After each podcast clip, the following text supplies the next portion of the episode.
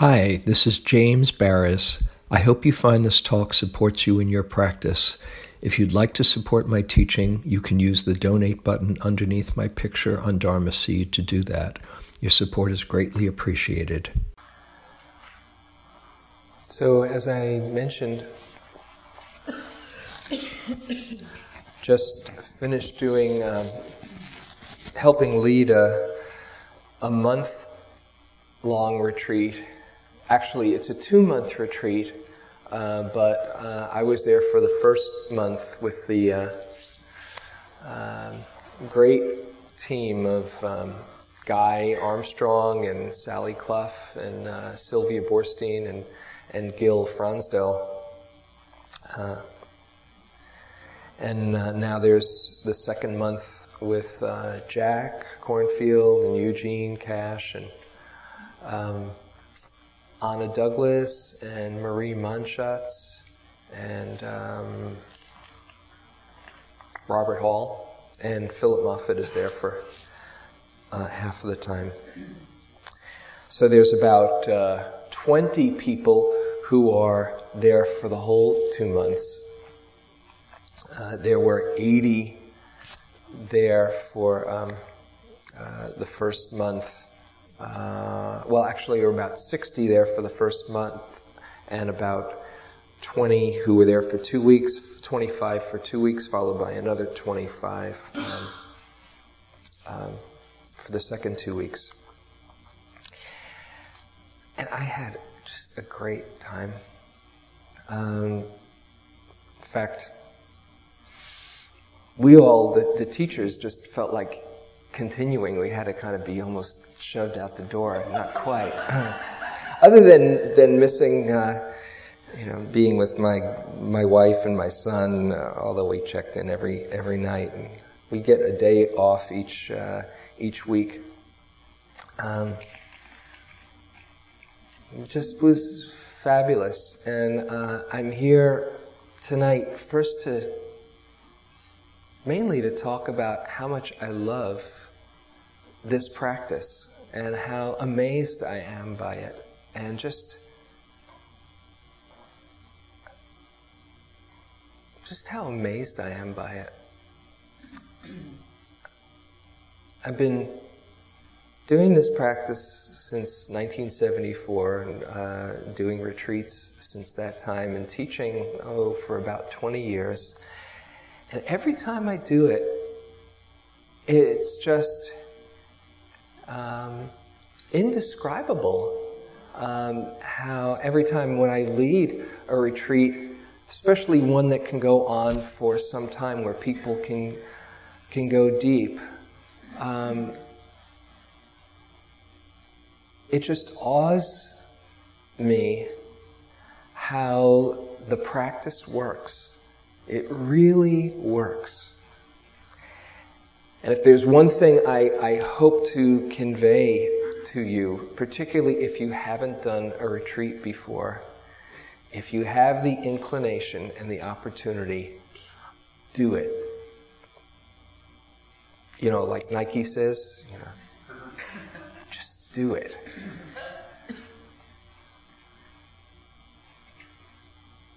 The first few days, settling in, especially if people haven't done it before and their body is kind of achy or their mind is really busy and it doesn't seem like they'll ever be able to notice a breath.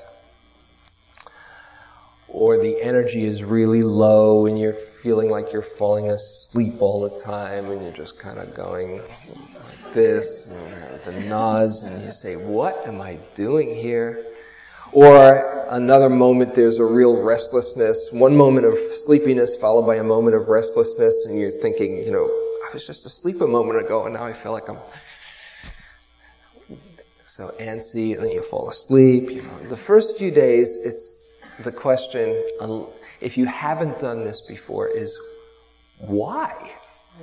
Why would anybody put themselves through this? Mm, now, I just want to say that if you do a day long or you do a weekend retreat, here's the mysterious thing it has a cycle of its own. So, not to think that a weekend is just going to be, you know, three days of useless frustration. A lot can happen in a weekend, and I've been teaching weekends for many, many years. There's something about going into the deeper levels that, um, that also, that settling in period for most people takes about three days, Mm, give or take a day or two. And then something amazing starts to happen.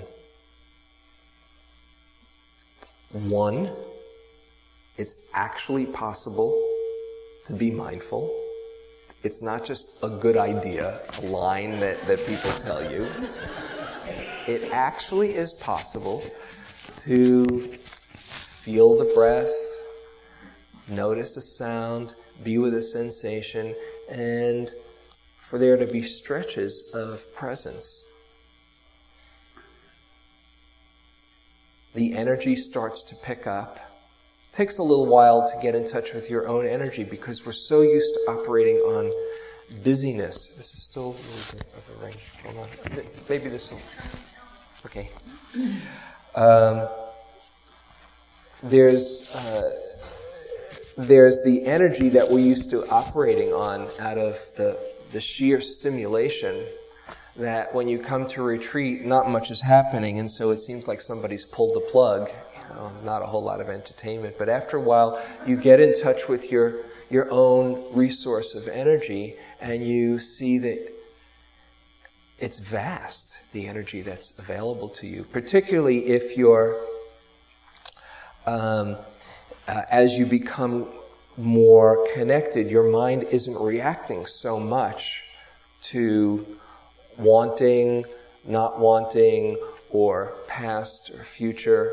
And there is a greater resource of energy just because you're more connected to the present.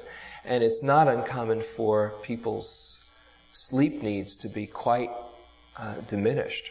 In fact, it's one of the my personal main incentives for being mindful. I just get fascinated by and amazed by the fact that I can go on a whole lot less sleep than I normally could. So it gives me real incentive. Okay, every moment I'm going to be mindful as best I can because it's so so unusual. It's one little game I play with myself. So the energy picks up, and you're actually able to start being still for a while. And as you're more present, you see more. As you see more, things become more interesting. You can see a whole lot of things that it's like, you know, when you're when you look at a, a, a drop of pond water not much is happening, but you look under a, a, microscope and it's like, wow, there's a whole world in there. And you get very um, drawn to looking at a drop of water. Now, if somebody asked you what you were doing, you say, oh, I'm looking at a, a drop of water. If you were looking with the naked eye, you know, well, so what's the big deal? But when you see that whole mysterious show inside, it's quite fascinating. In the same way, as you can see more, both in the movement of the mind and in the nature of reality, it's quite compelling. And you want to pay more attention. And then you see that every moment there's a show going on. And the more you see, the more you understand. It's like life is inviting you to discover it, to pay attention to this mystery that is continually creating. And you also see all the things that get in the way of your ability to pay attention, like your wants or your fears or your um, confusions or your joys or your attachments, all of those things that get in the way, which might seem like bad news, are actually the very thing that helps you wake up from your confusion. Because until you see the ways that you get caught, you're at those, the, the mercy of those habits. But as you see them in a very supportive environment where you are practicing a kindness, a kind awareness, you start to develop a different relationship, little by little, with all of those places that we're reluctant to touch. And also, what is seen is besides this being your particular predicament or problem, especially hearing a talk each evening that, you know, invariably people say, well, you gave that talk for me. That was just what I was going through.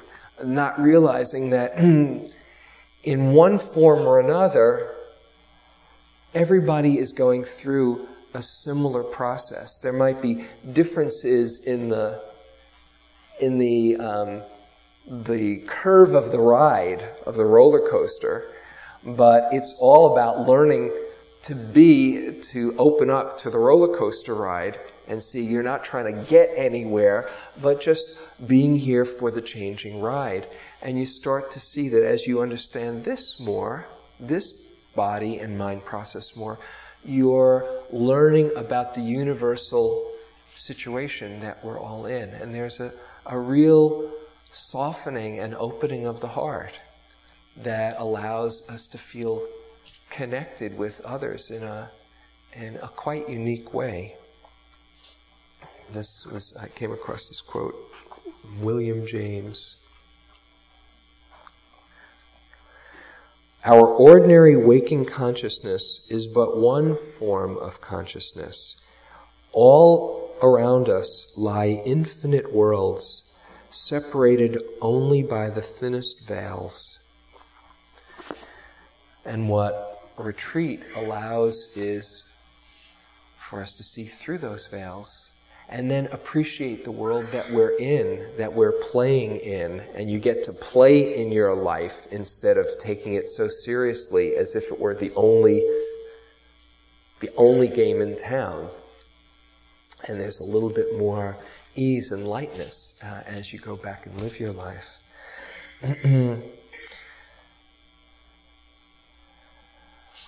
so I'm here first to tell you the good news that this stuff really works.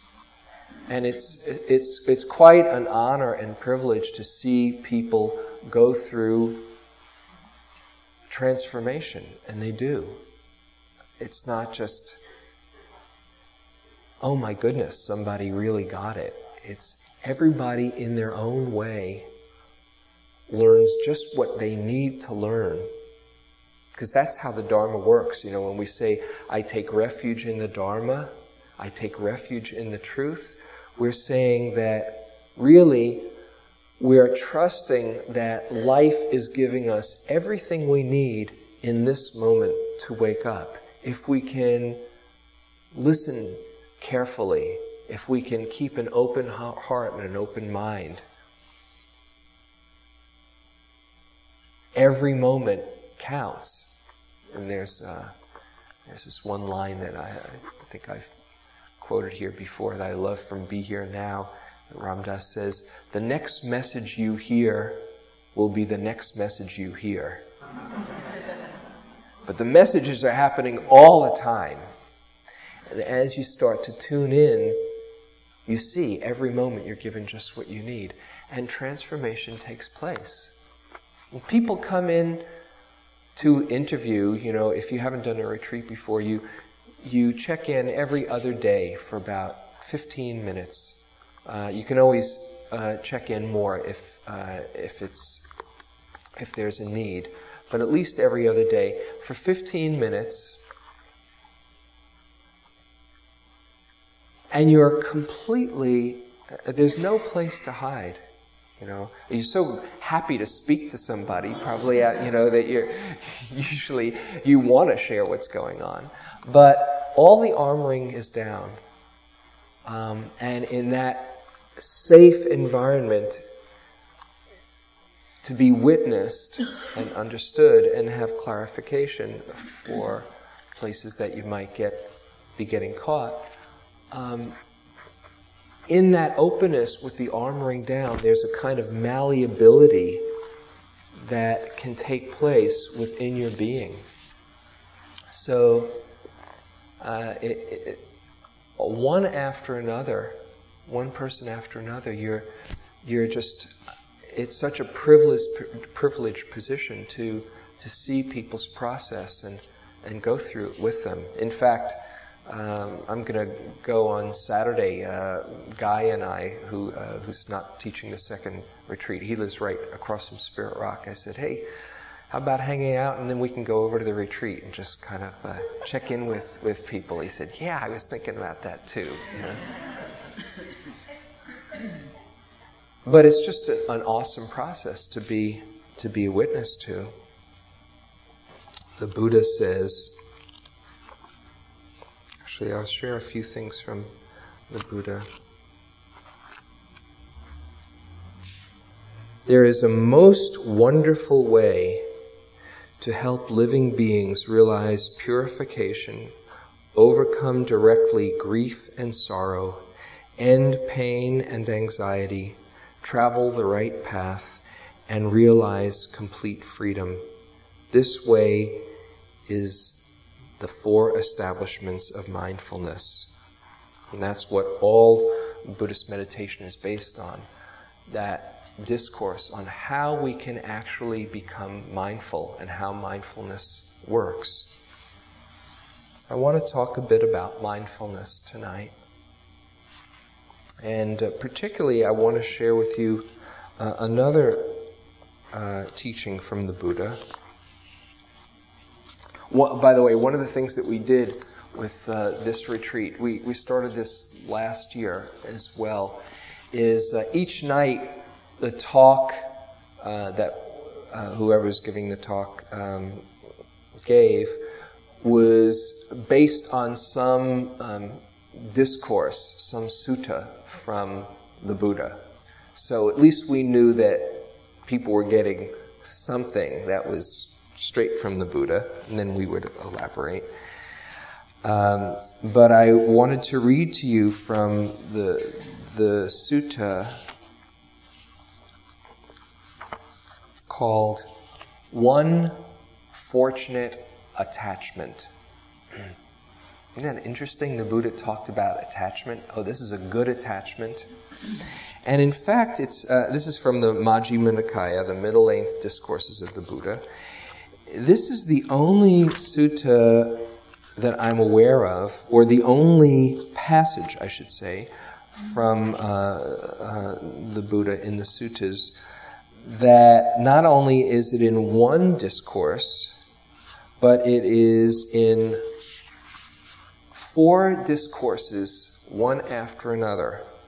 Number 131, called One Fortunate Attachment number 132. There's 152 in this, uh, this collection of middle length. Ananda and one fortunate attachment.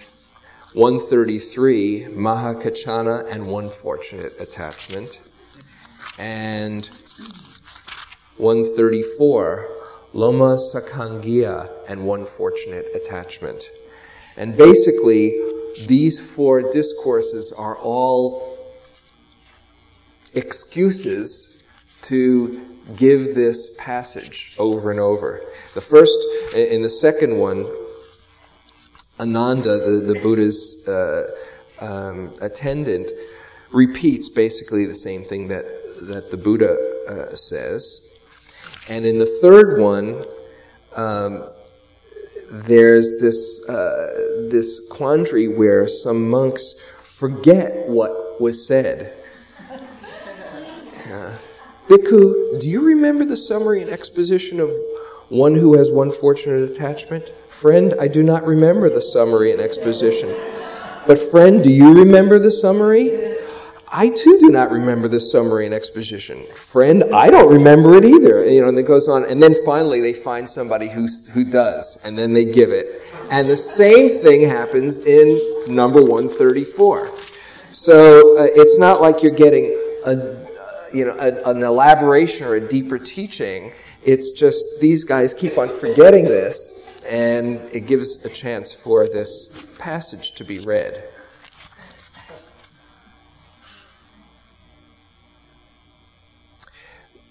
Bhikkhus, which means monks or practitioners, I shall teach you the summary and exposition of one who has one fortunate attachment. Now remember, listen and attend closely to what I shall say. yes, venerable sir, the bhikkhus replied. Then the Buddha said this Let not a person revive the past or on the future build their hopes. For the past has been left behind, and the future has not yet been reached. Instead, with insight, let them see each presently arisen state. Let them know that and be sure of it, invincibly unshakably. Today the effort must be made. Tomorrow death may come. Who knows? No bargain with mortality can keep, can keep them and can keep him and his hordes away, death. But one who dwells thus ardently, relentlessly, relentlessly, the word they use, by day, by night, is, is one, the peaceful sage has said, who has one fortunate attachment. Don't go into the future, don't go into the past, just be here now.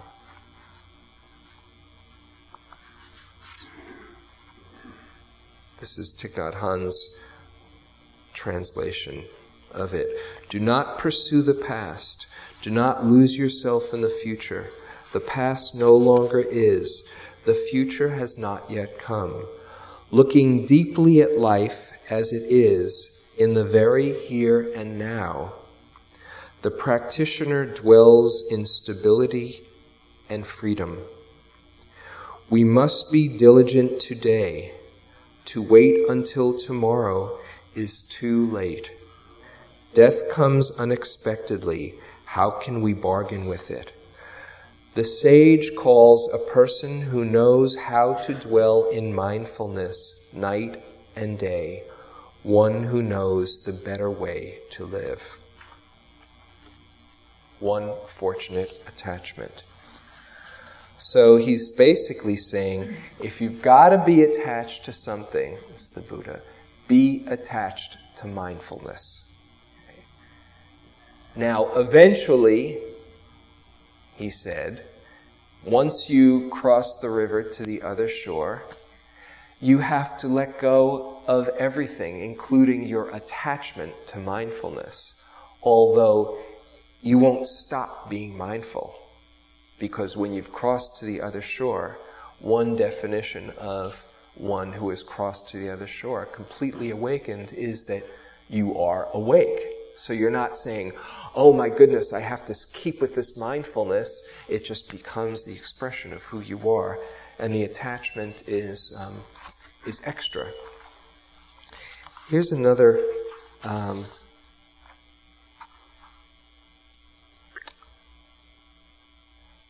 another ode to mindfulness. Uh, that is a bit more mm, earthy and poetic. This is uh, from Nyoshul Khenpo. This is a great book, Natural Great Perfection. Uh, the Vajra mirror of mindfulness. Vajra is something that cuts through confusion, just cuts through um, with like the sword of Manjushri, cutting through delusion. This is his way of saying it. Homage to the sovereign king within, self arising mindfulness. I am the Vajra of mindfulness, Look, Vajra friends, when seeing me, be mindful. I am the mirror of mindfulness. I mirror your careful attention. Look clearly, moment by moment, and see directly into the very essence of mind. Mindfulness is the root of Dharma. Mindfulness is the body of practice. Mindfulness is the fortress of the mind. Mindfulness is the aid to the wisdom of innate wakefulness. Mindfulness is the support of Mahamudra, Mahaati, Dzogchen, and Madhyamaka. Those are other Tibetan practices. Lack of mindfulness will allow the negative forces to overcome you. Without mindfulness, you will be swept away by laziness. Lack of mindfulness is the creator of evil deeds. Without mindfulness and presence of mind, nothing can be accomplished. Lack of mindfulness piles up lots of shit. Without mindfulness, you sleep in an ocean of piss. This is the Tibetan style. Without mindfulness, you are a heartless zombie, a walking corpse. Dear Dharma friends, please be mindful by the aspiration of the holy lamas, Buddhas, bodhisattvas, and lineage masters, may all Vajra friends attain stable mindfulness and ascend the throne of perfect awakening. You kind of get the picture. This is fairly important. And the thing is, it's such a seemingly simple, no big deal kind of a thing. Just notice what's happening. Just as they told us when we were little kids, just pay attention. pay attention. That's the secret. Pay attention with a kindness, with a kind heart. Not a big deal, just sitting here, feeling your breath come in and knowing that you're breathing. Lifting your foot and knowing you're lifting it. Placing it and knowing you're placing it. Eating and tasting your food and knowing you're swallowing it as uh, Munindraji, who is Joseph's, uh, Joseph Goldstein's teacher and one of my teachers, would say, he said, if you sit and know that you're sitting, the whole of the Dharma is revealed.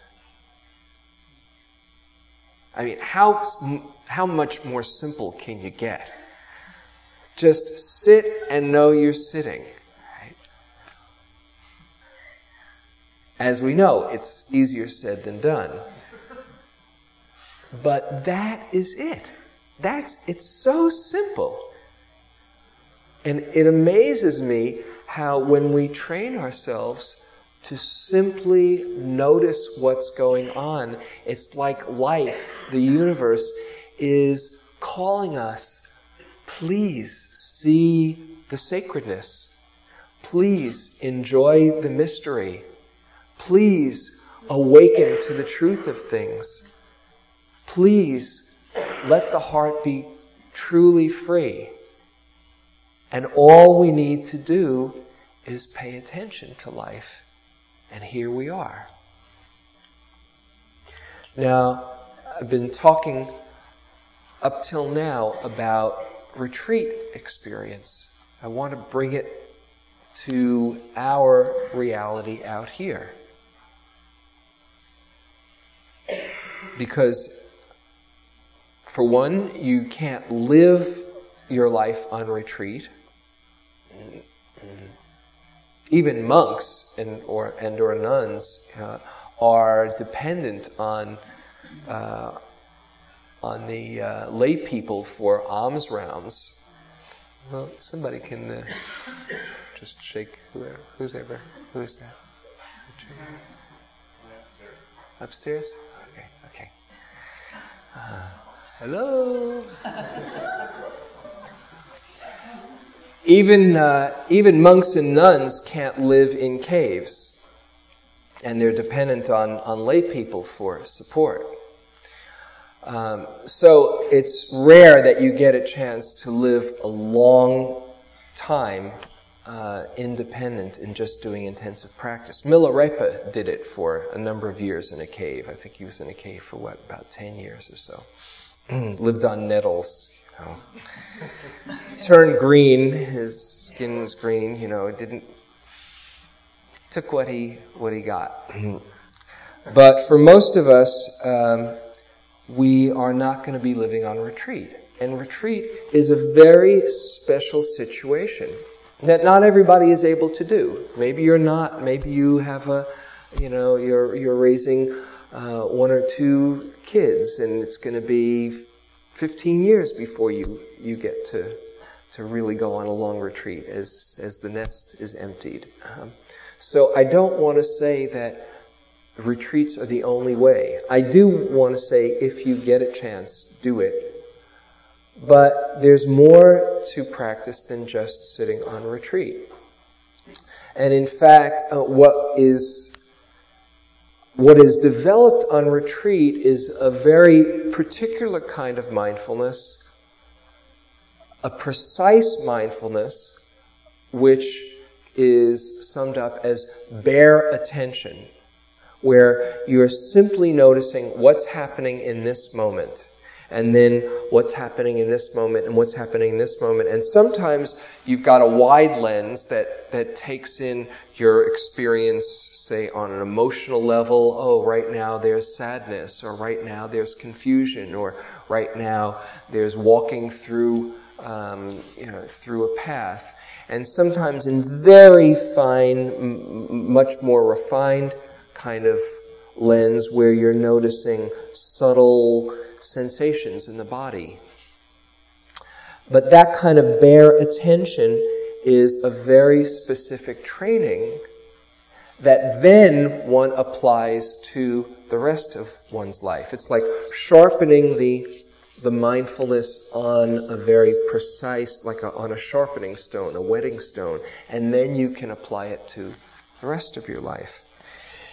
The um, complement to that refined attention, which we practice out in our daily life, is um, what is called clear comprehension, which really means rather than being so refined and so uh, detailed, you get the context in which you're operating. You know, as, uh, as Ram Dass puts it, it's good to know your zip code while you're lifting your foot, you know. Because you can get so tuned in, oh yes, lifting, moving, placing, and not realize, oh, red light.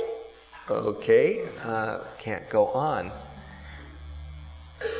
So you want to have also a wide angle to take in your experience, and clear comprehension is um, is the teaching on having a wider perspective with which to be mindful.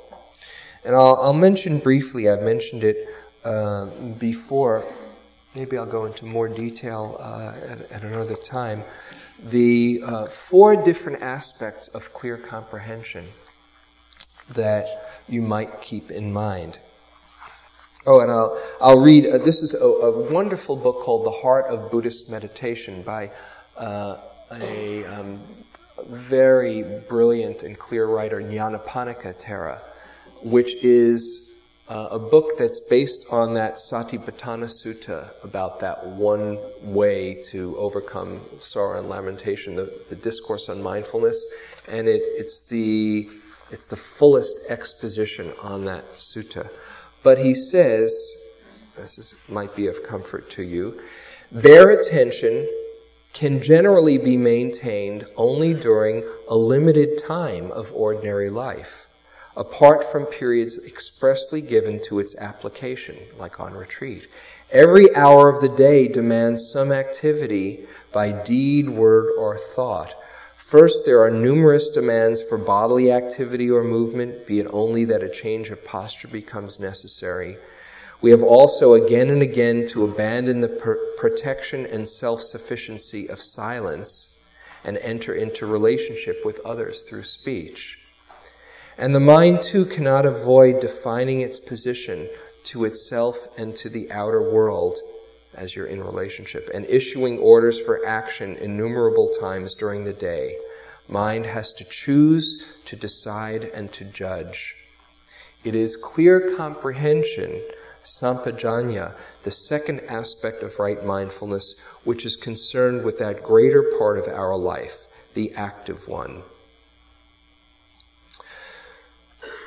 It is one of the aims of the practice of satipatthana, that clear comprehension should gradually become the regulative force of all our activities, bodily, verbal, and mental.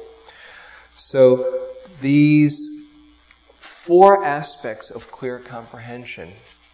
One is clear comprehension of purpose.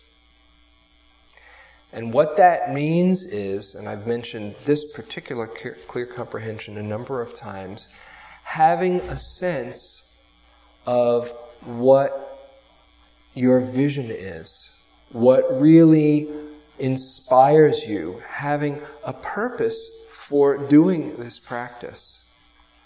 It might be to open up the heart. It might be to become fully free. It might be to come to some understanding of suffering and the possibility of the end of suffering. It might be to be as wise as you can. Whatever your motivation,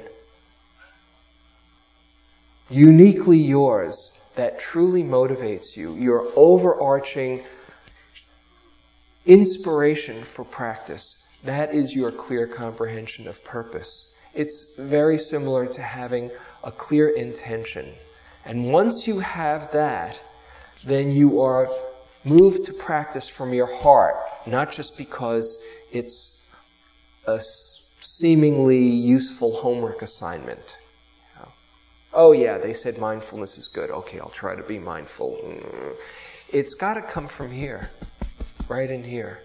You've got to be really motivated to wake up because everything conspires for you to fall asleep. And it's, it's not easy, it's work.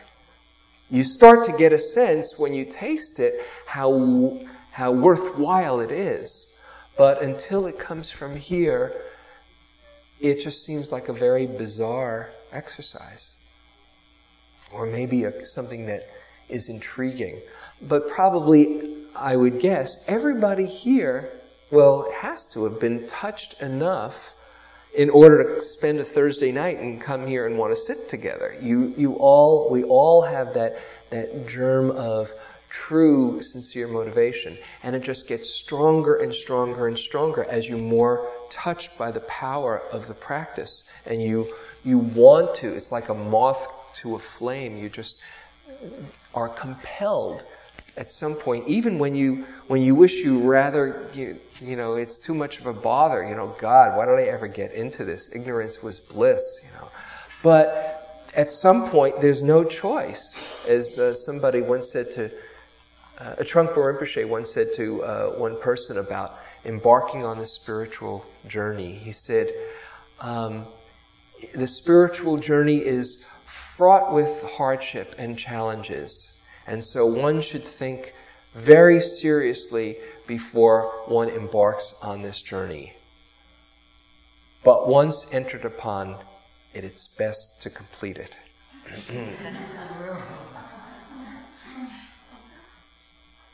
so that's the first one clear comprehension of purpose.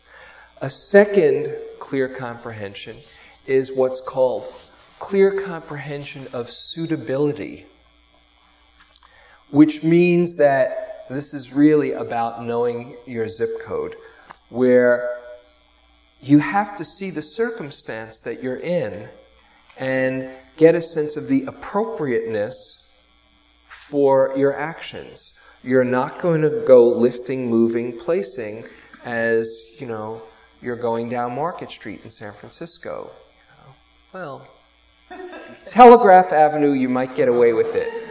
But for most, most other places, you, know, you want to be a more natural pace, for instance. Or you're not going to be able to feel the breath very subtly when you're, um, when you're walking briskly down the street. So you want to get a sense of what your context is and how you can best be mindful in the situation that you're in. And that also um, acknowledges the fact that it's not always possible to be mindful in the way that we think we should be mindful. You know, as you're engaged, for instance, in a um, uh, in your job, and you've got to process information. If you have some uh, training, it's possible to stay grounded in your body from time to time to check in. But it would be very difficult to be reading and as you're going down the page, be noticing, reading, reading, reading, you know, and no, being with the process instead of the content. The words won't get in. So you have to know when it's appropriate to just put down that kind of um, intention to be mindful in that way. So, a clear comprehension of suitability. The third clear comprehension is what is called clear comprehension of the domain of meditation. And what that really means is seeing instead of having practice being part of your life, having your life be held in the context of practice. That is, whatever you do is done when you're in touch with that clear comprehension of purpose and suitability. Whatever you you do is done in the spirit of awakening.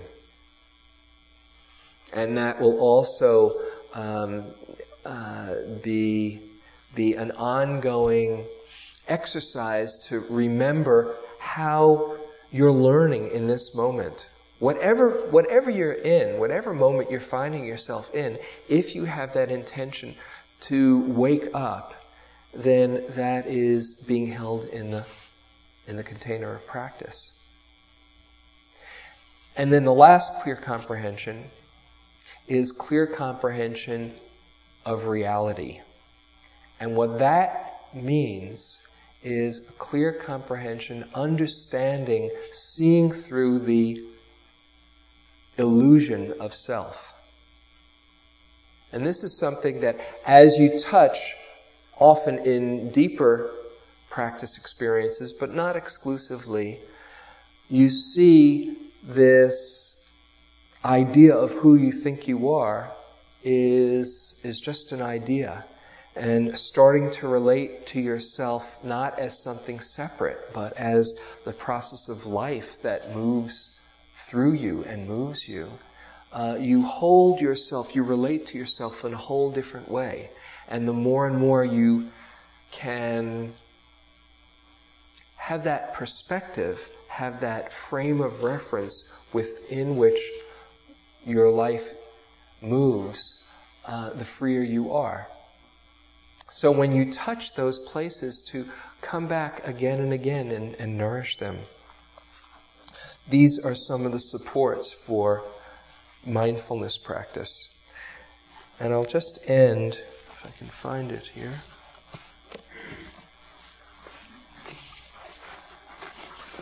Yes, with uh, just a, a, couple of more um, poems from Robert Hall about the predicament that we're in in our daily lives and the possibility of being present. This is called leaning forward. That's really where we get caught. leaning forward and rushing.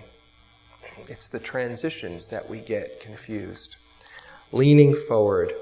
When I lean forward to escape the everything is as it is here, I feel strain in my heart where real life lives. Straining and thinking I must do something, but thinking is not enough. What is here is obvious to anyone who slows down enough to drop through a hole in time into vast space, relaxation, peaceful mind that sputters to a stop for just a moment. A mind that speaks without voice, believes nothing, and realizes in this ordinary moment we are all here, even when we look for a chance to escape. Another, I'm in a hurry, this is called. I have so much to do, important tasks to cross off my list, an endless need to accomplish. If I continue without awareness, if I keep speeding along my groove, always looking into the distant future for what awaits to be done, then I will never have to wake up covered by dark thoughts of death and meaningless work. There is a hummingbird caught in the skylight. She tries to fly towards the light. She beats herself against the glass until she falls from fatigue. And then one last one, just a short passage. is ode to presence. Here is the place of glory, where the so- source of all things bursts into full bloom and drops its seeds everywhere. Here is the time of awakening a distant drum beating cadence, calling us out of ourselves to be here.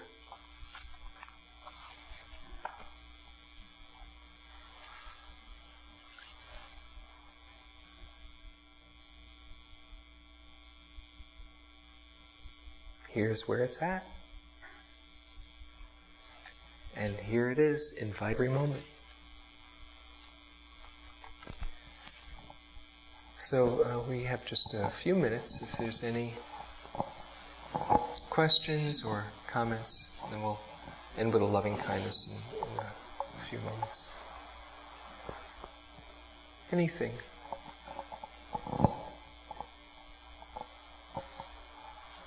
Yeah, here, pass it.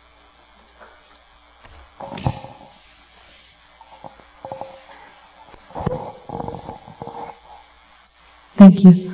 Um, you spoke at one point about not reviving the past, and that's something that I've had a lot of trouble with lately. Um, I spend a lot of time, especially if. Uh, mem- Oops, just went out. Hmm. Hold, you might have to hold it uh, with you. Oh. you might, how about standing up if you're brave? Thanks, Karen.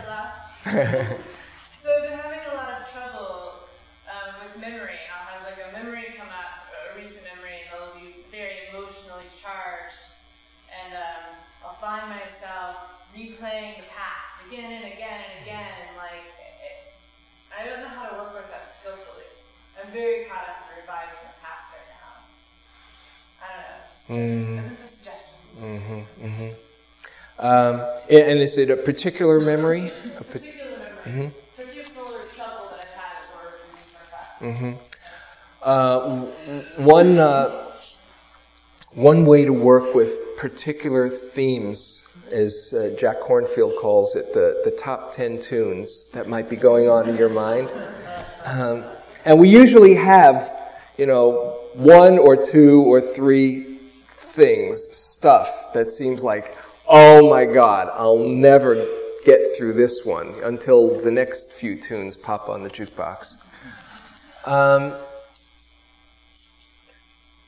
just like on retreat, you don't need to get rid of anything. And the more you're bothered by it, the more life and energy you're feeding it. You say, oh God, I gotta get this out of my head. This is driving me crazy. You're just giving it more and more life. But one, to realize, to be mindful of that habit of just noticing you're going back in the past. One way is to simply say, as best you can, in the kindest voice possible, remembering, remembering. Because you, you're wanting to just notice that, that process, just like when you can, some people uh, are more planning, planning, or rehearsing, rehearsing, to just simply know, oh, that's, that's where the mind is going. But with particular theme, uh, it's very helpful to give it a thought, uh, give it a name, to frame it, you know, work thoughts, you know, or relationship thoughts, or whatever it is. Sometimes I find it's particularly helpful to give it a light name, a humorous name, so I'm not getting so caught in it, you know, oh, Wanda Worrier or something like that. Oh, there's Wanda Worrier, or there's, you know, uh, uh, whatever you, you call it but just to get some lightness around it because what, what happens is the thought comes up, we jump on the train, and then we're completely in the movie, and it seems so real. And then we can get worked up, angry, frustrated, frightened, whatever it is. But if you see that it's a movie, oh, it's, it's just that tune playing, then you've got a little bit more, a lot more chance to work with it as practice, as just this way that the mind is inclined towards going there. So that's, that's one thing that I would certainly re- recommend. Get a name for it, name it, and say it in a very kind, light tone. Something else that the Buddha recommends, if, you're, if you can't be mindful of it, is to turn your attention elsewhere what he calls forgetfulness and inattention, where you just are, um, you're paying attention to something else in your field. You know, whether it's going out in nature and paying attention to that. Now, your thoughts might still be there. They'll probably be running. But if you're inclining the mind towards something else that's, that's nourishing, uh, that can help you get some space. Um, as well as doing a substitute of a wholesome kind of thought, like metta, or thinking of something in your past that was fantastic, or that was, you know, that's really uh, um, inspiring, or some, some, some wholesome thought for the unwholesome, you know, metta, or uh, faith, something that gives you faith those are some ways to work with it. But the main thing is not to feel discouraged or defeated because your mind goes there. Because if it's not that one, you know, this is Joseph Goldstein's main contribution to 20th century Dharma. He says, if it's not one thing, it's another. You know? So it's not so much that, oh, well, I, when I get rid of that one, then I'll be okay. Although some have a way of plaguing us and we get in a, in a groove. But just note, you're looking at the habit of mind, the way the mind works, rather than getting frustrated by the content that it goes in. Okay. Uh, okay. A source for Tibetan Buddhism. A source for Tibetan Buddhism. Actually, there's a new book that just came out that I've heard great things about by Reginald Ray. And I forget the title. Anybody know the title? Um, it's just come out, and it's a great overview of Tibetan Buddhism. R A Y, Reginald Ray. I forget it. I can't think of it now. Okay, um, so let's let's close with a loving kindness. I'm sorry I don't have more time for questions, but next week we'll be doing lots of uh, dialogue. So allow yourself to just be present for one more moment. This could be the last moment of mindfulness for the week, so no, I, let's hope it's not. Just get a sense of how good it feels to just be here.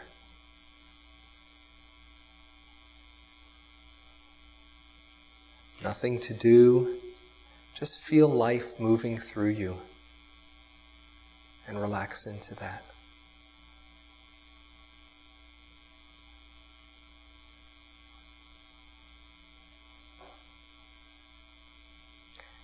And then feel your heart, your heart center. And breathe in benevolent energy from around you. Fill your whole being with that energy. And then breathe out through your heart, surrounding yourself with this good energy and extending outwards. And sending, sending some thoughts of kindness to yourself. May I have happiness in my life.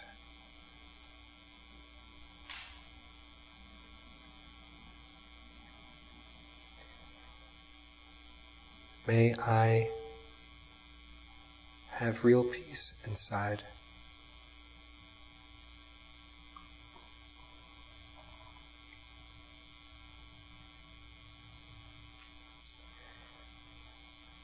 May I feel the love that's inside and share it well.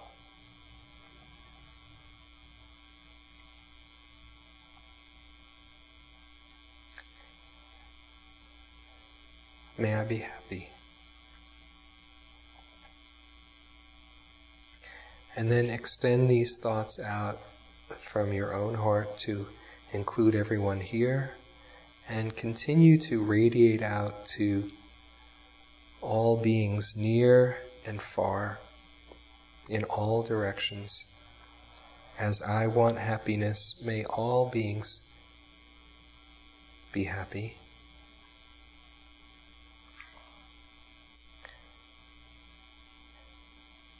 As I want peace, may all have peace in their lives.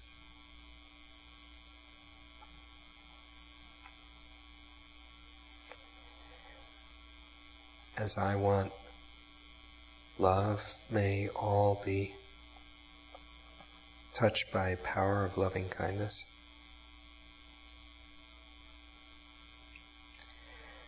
May all beings everywhere be happy.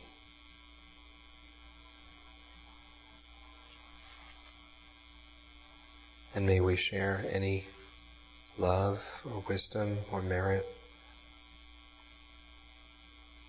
that we develop here together tonight with all beings everywhere.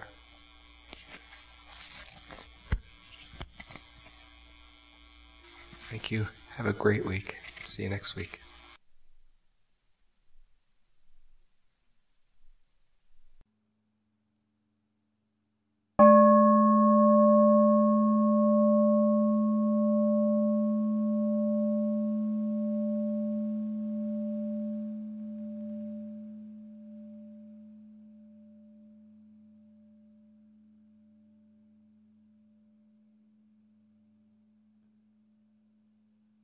This talk was given by James Baraz at Berkeley Sitting Group on March 8, 2001.